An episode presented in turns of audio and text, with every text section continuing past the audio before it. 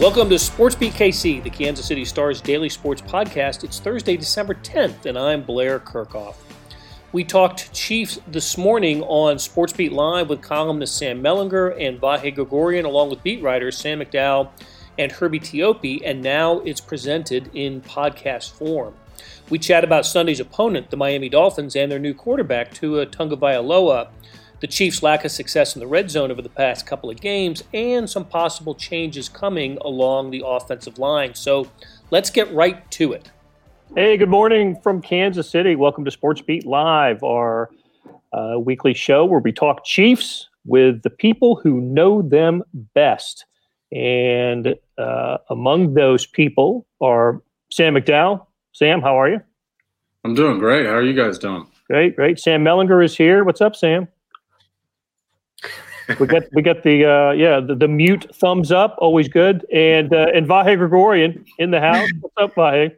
Uh, I'm feeling good. I realize that when I see your smiling faces, it feels just like it did on mornings in uh, South Florida, waking up to see it, see the group of you. Uh, well, hold that thought. Uh, and uh, of course, Herbie Herbie is with us uh, on uh, from uh, on remote as he is as he's been all season. What's up, Herbie?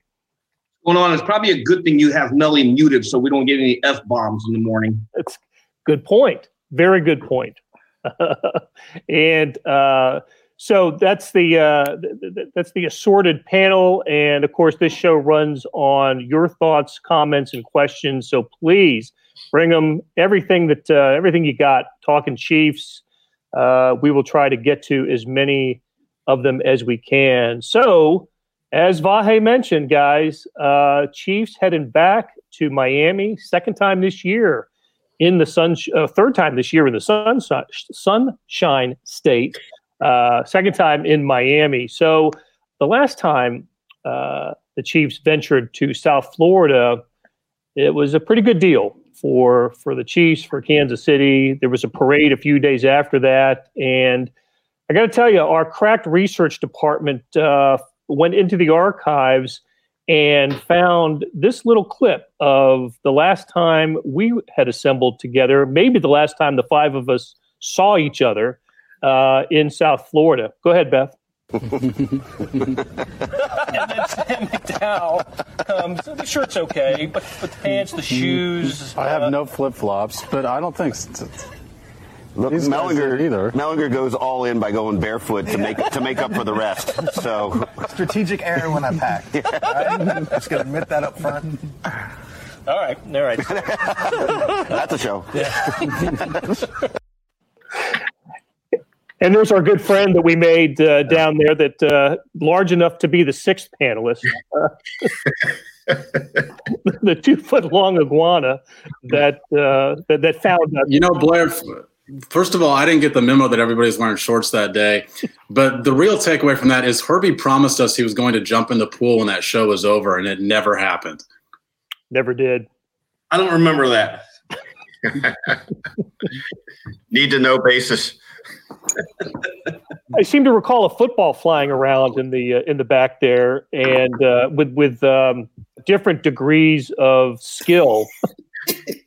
I seem to recall Sam McDowell being quite skilled and leading me right into a wall. That's accuracy. but you held on to the ball, as I recall. Uh, you know, you, you, you, took the hit and uh, and and, and uh, came back for the next play. So I uh, did anyway, that was a fun week, guys. And I, I do think that's uh, unless the, the parade day or some uh, you know assemblage of, of of, a show like this afterwards. That may have been uh, the last time that we, we we saw each other. The five of us were in the same room together, which is um, which says something about 2020, uh, doesn't it? Um, it's uh, um, uh, interesting. Blair, while we're on this, because maybe we won't get a chance to come back to it, um, I was remembering this morning uh, part of the way we all learned about each other those those few days. I can't remember the line we had about Herbie, but I do think we we we came to this that Blair woke up typing, I woke up talking, Mellinger woke up smiling, McDowell woke up wisecracking, and then Herbie, what did we have for you? Sleeping, sleeping, right? Sleeping. Yes. Herbie woke up sleepwalking. I was up before most of y'all. What are you talking about? No, s- sweeping. Remember, he was sweeping, Cleaning, cleaning, cleaning. That's right.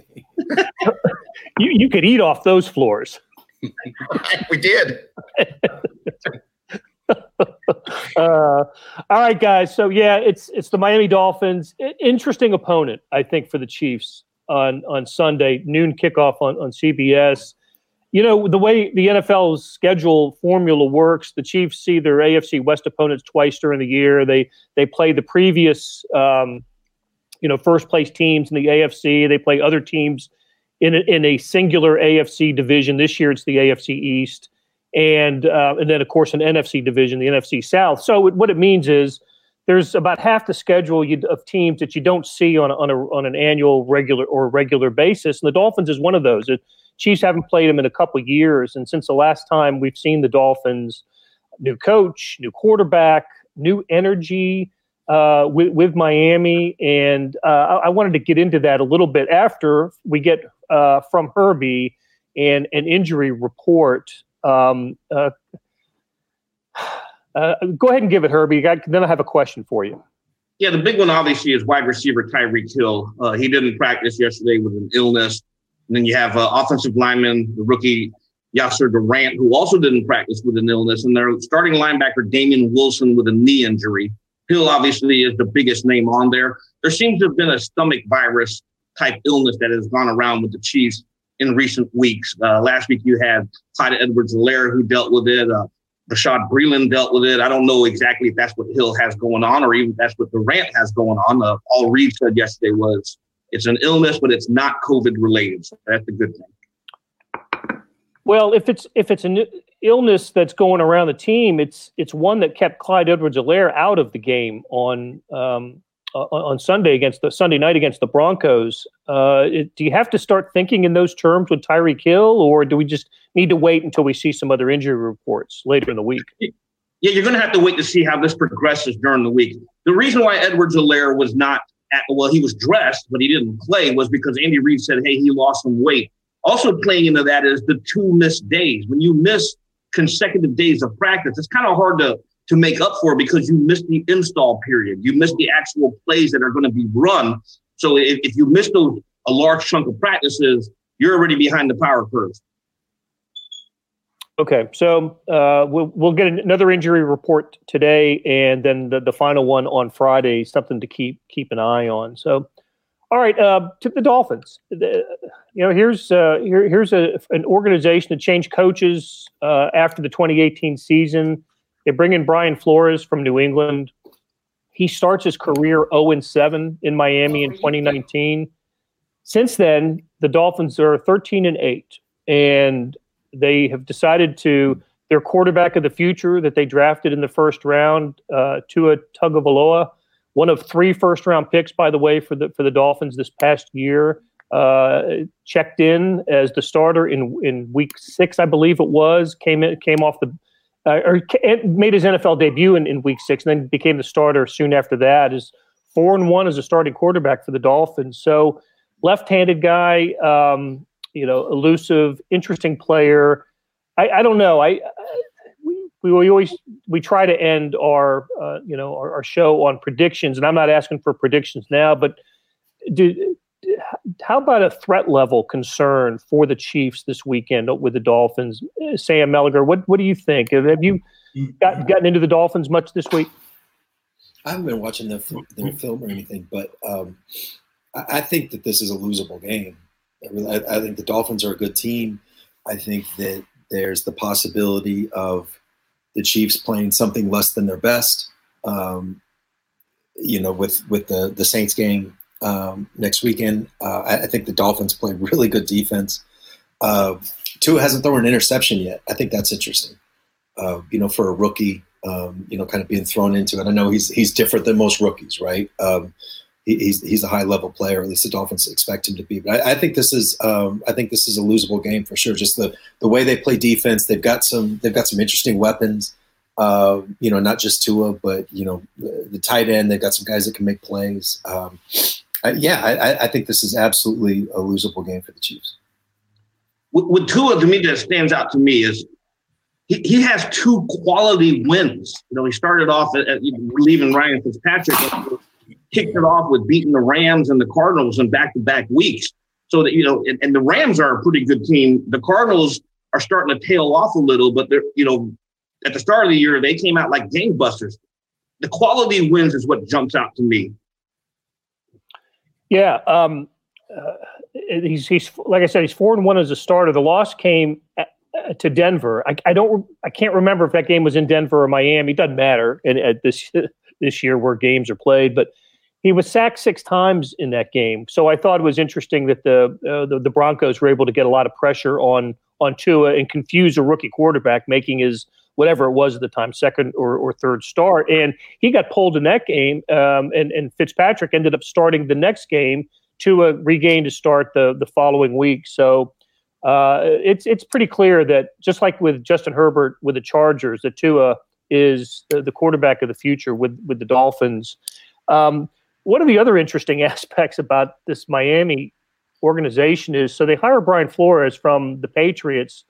There's like four starters on this Dolphins team that played in New England uh, in in you know within a few years, including Kyle Van Noy, the the linebacker, and uh, a few assistant coaches. Defensive coordinator comes from from the Patriots, and you know Brian Flores last year in New England was 2018, and that's the you know, that's the year that the Chiefs lost to New England twice, and in the regular season, and of course in the AFC title game. And Flores designed, you know, helped design the defensive game plans for both of those games. Now, Chiefs ended up scoring, you know, 40 in one game and 31 in another. But I just remember that AFC that championship game, the first half defense that New England played was about as good as I have seen a defensive, you know, team approach Patrick Mahomes and the Chiefs. And so I wonder what the you know what the concern level for the Chiefs should be just with Brian Flores on the other sideline.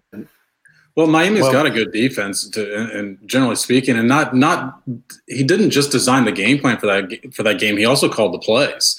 Um, a lot of people probably think that Bill Belichick, because you know defense is his preferred side of the ball, that he calls the plays, but he doesn't. And and Flores was the guy calling the plays throughout that AFC title game course, it's of note that Andy Reid made halftime adjustments to allow him to score 31 points in the second half.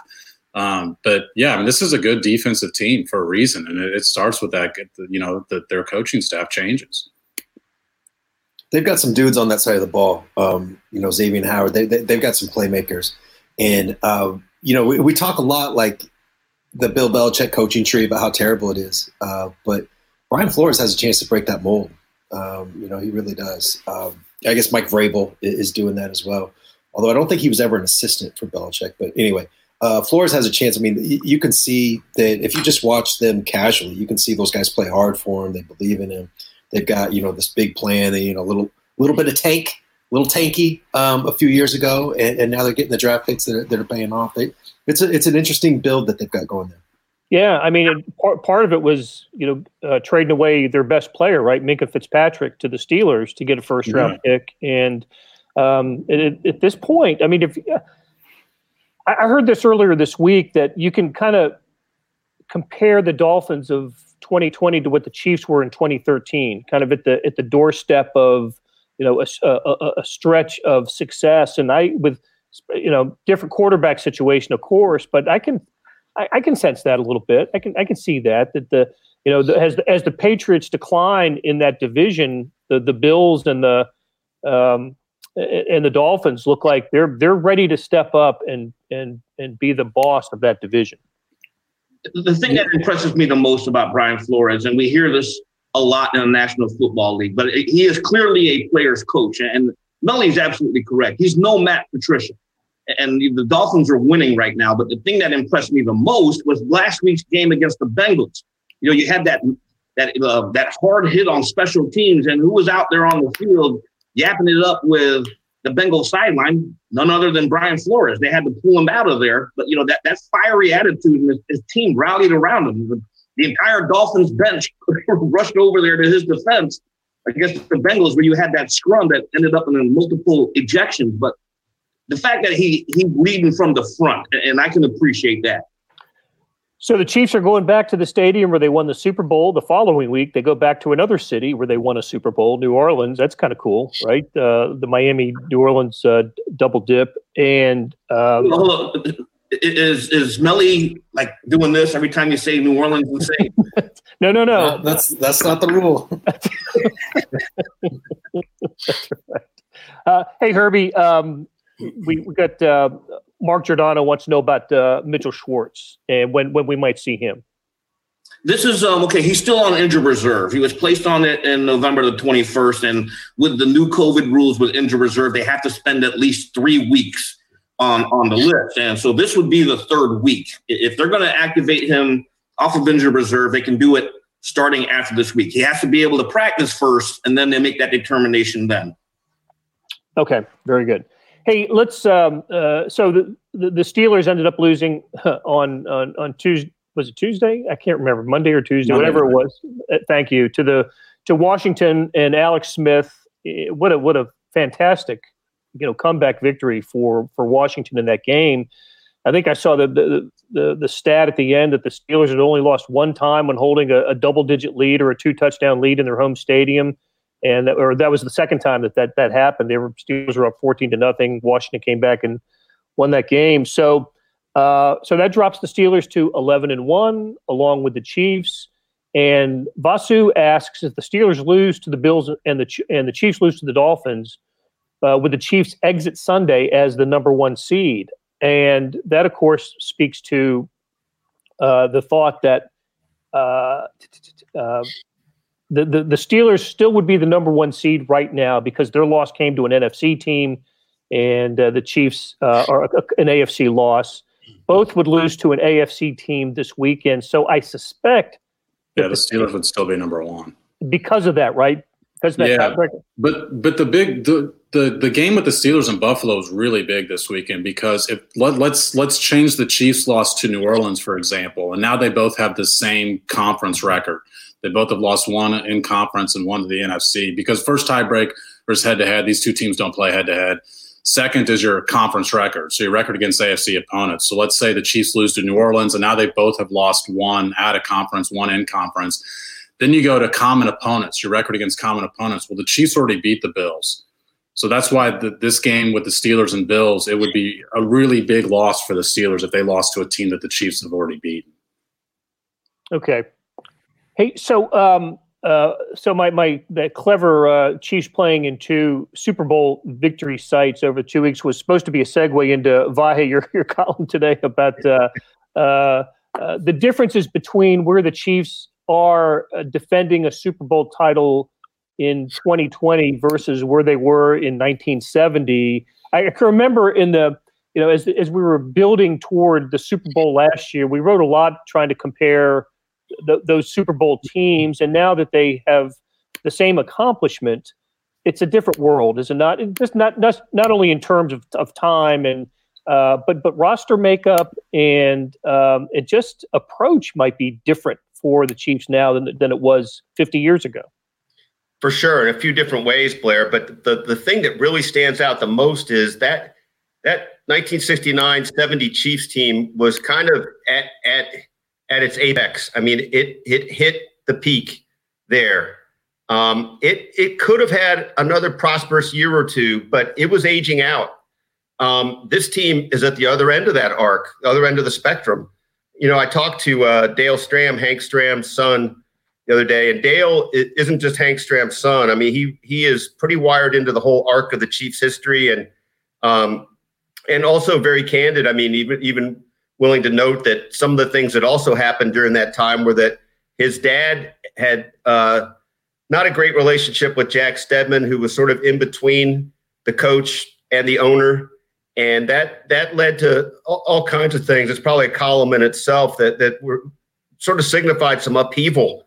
Um, so I, I got thinking of I kind of you know you planted the thought actually with me last week when you you alluded to that in your preview about you know that the Chiefs could finally uh, not finally but they could clinch a playoff spot last week um, unlike the team in 1970 so um, I think what we can see now is sort of more synergy and harmony whatever you want to call it between the whole the whole brass, right? Andy Reid to Brett Veach to Mark Donovan to Clark, um, much younger. If you really look at the uh, most key players, there's a lot better numbers in this, but the easily superficial, simple simple ones to look at are Patrick Mahomes was 25.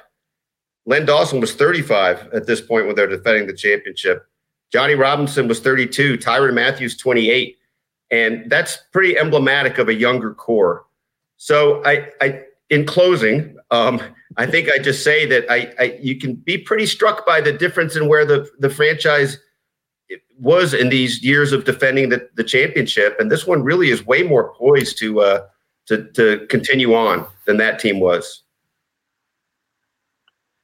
You know, something I think about, um, and w- we'll get into this now that we know the Chiefs are in the playoffs. They're gonna they're gonna win their division, and it's just a matter of seeding now uh, for, for, them. I don't think they can get caught by is Buffalo the only the only team with three losses, and it's basically between the Chiefs and the Steelers, right, for the one and the two seeds. So, um, the the thing that the, the thing that strikes me is it's been a long time since a team has repeated as Super Bowl champion, right? The Patriots in 03 and 04 with them beating Andy Reid's Eagles team for the second one. And, you know, the Patriots were in the playoffs all but one year after that up until last season. So they were, you know, obviously quality team. They won three more Super Bowls after that, but they never repeated. That's how, you know, just that, that's how difficult history tells us it is to win back-to-back Super Bowls. But um, like I said, we'll we'll get into more of that as the as we get closer to the postseason. With threats to our nation waiting around every corner, adaptability is more important than ever. When conditions change without notice, quick strategic thinking is crucial. And with obstacles consistently impending, determination is essential in overcoming them. It's this willingness, decisiveness, and resilience that sets Marines apart. With our fighting spirit, we don't just fight battles, we win them. Marines are the constant our nation counts on to fight the unknown. And through adaptable problem solving, we do just that. Learn more at marines.com. Hey, it's Blair. We have a special subscription offer for SportsBeat KC listeners unlimited digital access to the Kansas City Stars award winning sports coverage. Sign up now for one year of Sports Pass for access to all the sports news, features, and columns presented on the kansascity.com site, and it's only $30. That's a 40% savings off our regular rate. Your subscription will automatically renew after the initial term at 50 bucks unless you tell us to cancel. Your subscription helps support the sports coverage of kansascity.com and the Kansas City Star, and that support has never been more important please visit kansascity.com slash sportsbeatkc offer to get this special offer. And as always, thanks for listening. I, I, do want to cover the topic that has been on everybody's mind since the, the, the Broncos game, and that is problems in the red zone. We talked about a little bit after the game, and Sam McDowell, you you took a deeper dive into this topic this week. What'd you discover? Well, what what sort of prompted it, and, and Sam wrote a little bit about it after the game, but um, you know, I, I, just hear a lot whenever the, the Chiefs try and get cute towards in the red zone that you know that that doesn't work, even though we've seen it work so many times. And um, so I, I, not only looked at their failures in the red zone, but also their successes. And what stands out is those those so-called cute plays that the, the gimmicks are what work best for them and that's the problem is that nothing else is really working for him right now. You know, the the stats on Clyde Edwards-Helaire attempts inside the 10 and 5 yard line are really glaring, like worst in the NFL glaring. I think he's he's carried the ball 13 times inside the 10 yard line. He's only scored on one of them. He's carried it 8 times inside the 5 yard line. He's only he's scored on one of those. And every single other player in the NFL who's got at least eight carries inside the five yard line has at least two touchdowns from that. And I think that's 22 guys. He also has got zero yards out of his eight carries. Now, obviously, you're not going to have a, a high yards per carry when you're carrying the ball inside the five, but every single other player that has carried at least six times, there's 31 of those guys, has positive yards out of it. So to me, you, you could blame that on Edwards Helaire, or you could blame that on the offensive line not getting enough push. Um, you know, Eric Bieniemy says this a lot. He says it so often that that Patrick Mahomes quoted it yesterday in his press conference, which is you've got to be able to run the football even when teams know you're going to run the football, and that's what the Chiefs can't do right now down close. Yeah, Melly, I know your instant uh, uh, column after the game was on this topic. It was it was glaring. I mean, it, it's over. It's uh, the last seven trips to the red zone for the Chiefs have resulted in um, in field goals. I, I, want a clarification on this because does the red zone start at the twenty uh, or the, night, the night, 19. Okay. The 19, yeah. All right, because the touchdown pass to Kelce was a 20, 20 yards. Yeah. yeah. Okay. Yeah, so the, the, streak goes on. What's incredible about that streak, for the narrative, right? it is, but it, it's it's really incredible that the the team that leads the NFL by yards per game by like 29 yards per game. I mean, clearly the best offense in the NFL has gone more consecutive trips to the red zone without a touchdown than any NFL team has this whole season. That that includes the Jets. It, it is it, it is amazing what's happened here, and how much of this uh, Brian LeBurge asked is is it an offensive line issue? Melly, what do you think? Yeah, that's part of it. Uh, I, I, think that's a big reason why Andy does all these, you know, the cute plays. Um, you know, like Sam said, I mean, Andy's not doing that just to flex on people. Um, you know, he's doing it because that's that's the way to score. And this is not a new issue. You know, th- this is something that we've been talking about for for years. Um, they have not been a, a straight ahead, uh, you know, run it behind your your guards and your center kind of team. And um, to me, I, I, don't think this is something that they can just like snap their fingers and they're they're a great red zone team, like with you know traditional great red zone team, right? Like um, this is worth noting. Before the Tampa game, so before this 0 for 7, um, they were like I think they were eighth in in red zone percent in, in touchdown percentage in, in, the red zone. So you ask yourself, are, are they more the first ten games of the season or, or more the the last two? I think they're more the first ten. That's a that's a bigger sample size. All those things, um, but they do have some some issues, um, and some of it is uh, execution. And, and I believe that a huge chunk is the offensive line. I, I really do. But there's also a reason, and Sam, Sam pointed this out uh, in, in the story that he wrote. Uh, Edwards Helaire, he, he got like seven carries in the red zone against Houston in the season opener. Is that right? Yeah. And then something like six the rest of the season. I mean, they, they just stopped trusting him. They, they don't think that he know, you know, that he has the patience or the vision, like in those situations um, to find the hole. So that's part of it as well. Um, you know, it's, it's, personnel and it's execution. We should say too, um, you can't be, despite like, you know, unless you're Patrick Mahomes or Mike Trout, like you, you can't be good at everything. And so the Chiefs have, have made decisions on, you know, they're they're paying outside guys, they're paying skill guys, um, they're paying their tackles, big money.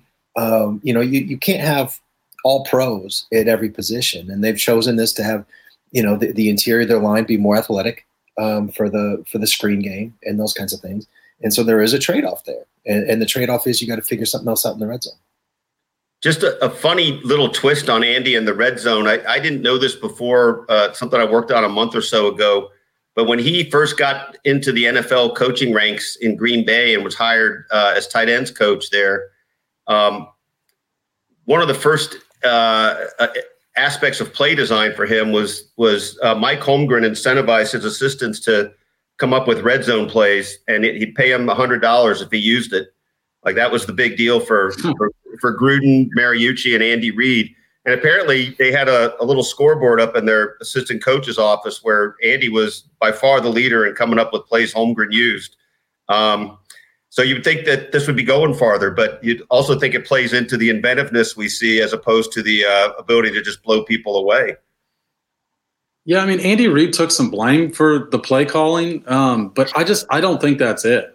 Um, I think his play calling is what makes them score on 55% of their red zone trips. And when you when you really look at it, uh, you know, because the stats are from the red zone, but the real issues are once they get inside the 10. They still have some room to stretch some things out because uh, obviously, you know, it, it's their speed that's negated the closer they get to the goal line, and so it, it's inside the ten where they're really struggling. Heck, that's that that's probably why the, the, the Kelce touchdown worked on on Sunday, Blair. well, I, will tell you, I think they have um, worn out Mahomes in motion Uh, that's, that's jump the shark. Yeah, um, I, I, don't think defenses are you know are, are, are alerted anymore. I, I, I think that I think the defensive response to what the Chiefs are doing in the red zone is to just stay stay sound and disciplined and. Um, and, and, and Sam, as you said, the, the, field is shorter. That's advantage defense in a lot of cases. Um, and, and and look, in the Dolphins, they're they're playing a, a very good, uh, very good defensive team. So maybe the solution is to not get into the red zone and have touchdowns originate from the twenty and and back. Um, hey, hey, Herbie. Brian asks if we think uh, Wisniewski and uh, and and Rankin will uh, will will end up as starters at some point here down the stretch. I'm going to say yes to Wisniewski. I don't. The jury's out on Rankin. Remember, Rankin was a healthy scratch this past week as they as they pulled up Wisniewski from the practice squad.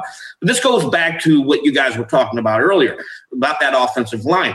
Remember, early in the season, they had a guard who was a mauler. Kelechi Osemele was punching people in the mouth. He had some nice blocks on some big runs that sprung Edwards-Helaire early.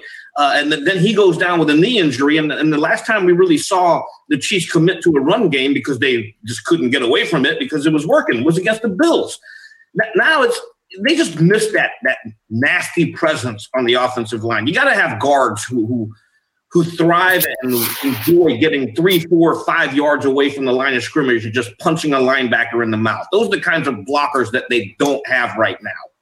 But it, back to the yeah. original question, it wouldn't surprise me if Wisniewski does make it on the active roster for the rest of the year. It, it's easy to forget that last year, around this time, is when he was inserted into the lineup. And then, of course, Mr. Uh, playoff, Mr. Postseason, uh, Damien Williams goes off. So I mean, it, it's coincidence. Who knows? We'll see. Osemele was their, their sort of their strongest, nastiest blocker, and Mitchell Schwartz is their best overall linemen. Both those guys are out. That that stuff has to be mentioned as well. You're right.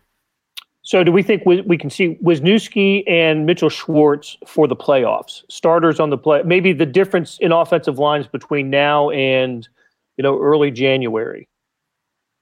I think so. I mean, you know, remember I asked Andy Reid was that last week how Schwartz was doing on his his recovery, and then whether we could expect him back in time for the postseason. You know, of course, we got the the obligatory. Yeah, hey, we'll see it's really going to depend on how Schwartz's back is is recovering right now as, as he's taking this time to rehab.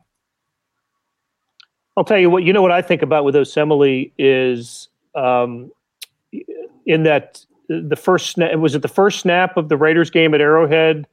Mahomes over the top to Tyreek Hill and uh, gets wiped off the board because that's when Osemele was called for a, a borderline holding call it was the next play that Osemele injured his knee. If if that flag doesn't come down, Osemele walks off the field at that point with a, and the Chiefs are up seven to nothing in a game that they end up losing. So I, I can't help but think you know just one flag changed Osemele's season and and the Chiefs to you know at least in that game. Um, Not to play Randy not to play Randy Covitz, but it was actually both knees. That's how brutal that injury was. yes, right? Just in one one flag, and I I, I remember that, that, later that day looking at the holding penalty and thinking that was, you know, kind of like the Allegretti one in, in on on Sunday night. It was, I guess you could call it, but you didn't you didn't have to call it. Um, but anyway, what's done's done, right? Um, uh, hey, another one for you, Herbie. Leonard Sims asked, uh, "Where's Willie Gay's progress at this point in the season, and what can we expect from him?" I tell you, Willie Gay is a popular person uh, on on our show for someone that um, that's just not playing a whole lot. It's interesting how this is going. I mean, we, we all thought he would be worked into the starting line, and he did start. You know, he started uh, this past weekend but then he only ended up playing 17 snaps, and Ben Niemann played more snaps than him. I think they're looking at him as more as a situational guy, and then it's kind of fascinating. I think he might see more action against Miami uh, because Miami is an up-tempo offense, and you're going to need speed out there to, to, deal with some of those weapons that they have. But with Willie Gay, it's kind of a head scratcher at this point because we are now well into the second half of the season, and, and you know we figured he would be out there all the time, but that just hasn't happened yet. He had the one Every time we asked, go ahead, Blair.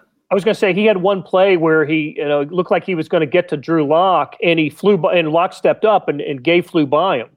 Um, just kind of needs a little more, I, I, guess, discipline or know, know when to, you know, when to decelerate when he gets to the quarterback. That was actually a good thing because he flushed Lock out of the pocket and then Lock threw uh, the interception to Matthews. I thought that was a pretty good play. And anytime we ask Steve Spagnuolo about it, um, there's sort of always a reference to the difficulty of learning this defense and his system. So I think that's why we don't see him more on the field right now. Yeah, uh, you know, and I think we've identified him as one of the one of the first year players who really would have benefited by from a preseason and yeah, you know, off season training and that that sort of all the stuff that got um, that was done via Zoom and and not in person. So, okay, hey, um, just a couple of news items. Uh, how, Vahe, this is uh, this is for probably a conversation for you and I um, because of our uh, our age. But um, I, it was it, it, that was a really neat story this week that Patrick Mahomes and Laurent Duvernay Tardif were part of the group of five that were uh, identified as the Sports Illustrated person of the sports person of the year uh, I really, Herbie may remember this. I don't believe the Sams would. Do you remember when Sports Illustrated's Sports Person of the Year was about the biggest honor in sports? And I can, I can remember when that came out at the end of the year, that was on national news. I mean, the, you know, the, Walter Cronkite would talk about being the Sports Illustrated Person of the Year. I don't mean to diminish it, and I think it's a, it's a great honor and everything like that. It's just kind of changed in scope um, uh, over the years, but a, a, very nice honor for Mahomes and LTD. Yeah, for sure. And and look, I do think it still is very meaningful, but I think like a lot of things, there's so much more media, so many more things happening all at once. It's a little diluted these days. I don't think Sports Illustrated, you know, holds the same place in the broader landscape that it once did, right? Just like a lot of things. Um, but the honor's great, and uh, it got me thinking, Blair, and and I know no the other three lads on this probably can't speak to this, although we still don't know how old Herbie is. Um, um, but it got me looking up like the, my first Sports Illustrated. So I think uh, I think my first was February fourteenth, nineteen seventy two. It, it, was uh, Ken Dryden on the cover. First time I got uh, the subscription came in. So I was trying to remember who the Sportsman of the Year was that year. It was like Jackie Stewart, and I think I, I probably ignored that because I didn't care that much about it. But but over time, you started seeing the meaning of that award, um, and as you got a little older and you know more understanding of the meaning, the meaning of it has changed over the years. By the way, too, though, I think we can say that. I mean, that case in point, sort of a, a, funny twist on this. Funny is the wrong word, but a, a, an interesting twist on this to call it the activist athlete this year. And um, I tried to get into this a little bit in the column, right? I mean, Patrick hmm. uh, absolutely has been a, a, force for good and change, but I think you could ask questions about, you know, what really constitutes uh, pure activism. And meanwhile, I know Sam Mellinger. Sorry to put words in your mouth, Sam, but I but I know you feel like this, um, and I and pro- probably other guys on this really feel like the, the sportsman of the year is Laurent Duvernay Tardif. I mean, it just is. Uh, I think it's an unparalleled thing. Um, but I, you know, in this context, it's all all kind of interesting to bring it all together. Mahomes gets such a head start on these things just because of how amazing he is at football.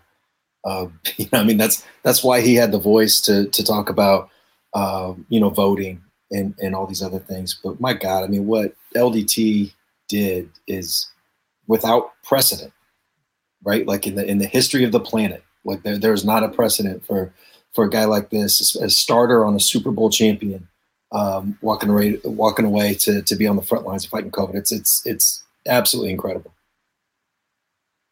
And just today, uh, we, we, learned that Travis Kelce was the Chiefs uh, nominee for the Walter Payton yeah. Man of the Year award. So, look, not to, the, the Chiefs do a fantastic job in the community. There's no doubt about it. And you can make a case for Tyrann Mathieu and in his, in his off-season um, uh, you know, contributions to you know to the, to the causes that uh, that the Chiefs and, and the NFL um, ha- have had. So there's just a lot of good stuff there with the Chiefs. But I agree with you guys. What Laurent Duvernay Tardif uh, did this year was is uh, amazing. You know, he gave it all up to uh, for for this calling. I, I, just think it's it's incredible. So.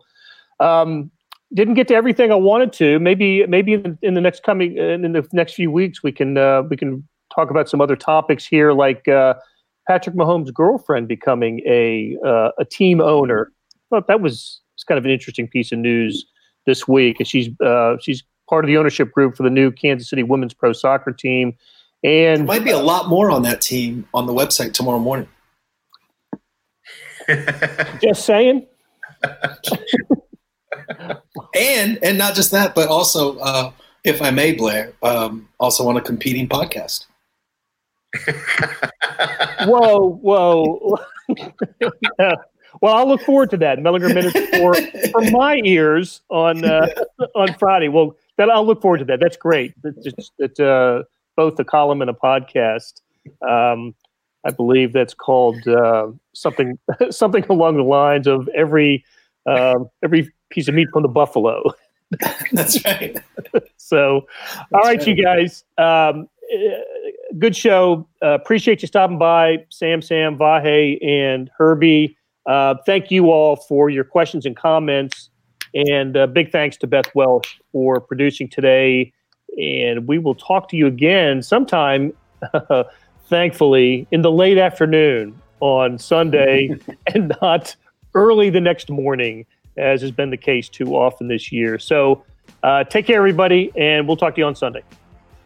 That will do it for today. Thanks to our production staff of Derek Donovan, Beth Welsh, Randy Mason, Jeff Rosen, Chris Fickett, and Savannah Smith. Tip of the cap to Sam Mellinger, Vahe Gregorian, Herbie Teope, and Sam McDowell for stopping by and talking Chiefs. Links to their stories can be found in the show notes and on kansascity.com. Hey, we got another deal for you, especially for those who want to deep dive into the Stars' terrific Chiefs coverage. For a limited time, you can subscribe to Sports Pass for 99 cents a month. That's right, 99 pennies a month. After three months, it auto renews at $5.99 a month unless you cancel. How do you get it? You go to kansascity.com slash sportspass2020. That's kansascity.com slash sportspass2020. Do you want more than just sports coverage? I know I do. Check out the entire Kansas City Star product sports news features, commentary, and analysis, the whole thing. You get all the stories written by my talented colleagues, plus additional news, sports, and business coverage with the e edition. The details for all of these deals can be found at account.kansascity.com slash subscribe. And if you're having any trouble hunting down any of these offers, send me an email, bkerkhoff at kcstar.com, and I'll get you to the right place. Whether it's a sports pass or the full subscription, you're getting and supporting the best sports and news coverage in Kansas City and helping us produce programs like Sports Beat KC. Thanks for listening, and we'll be back on Friday with another episode.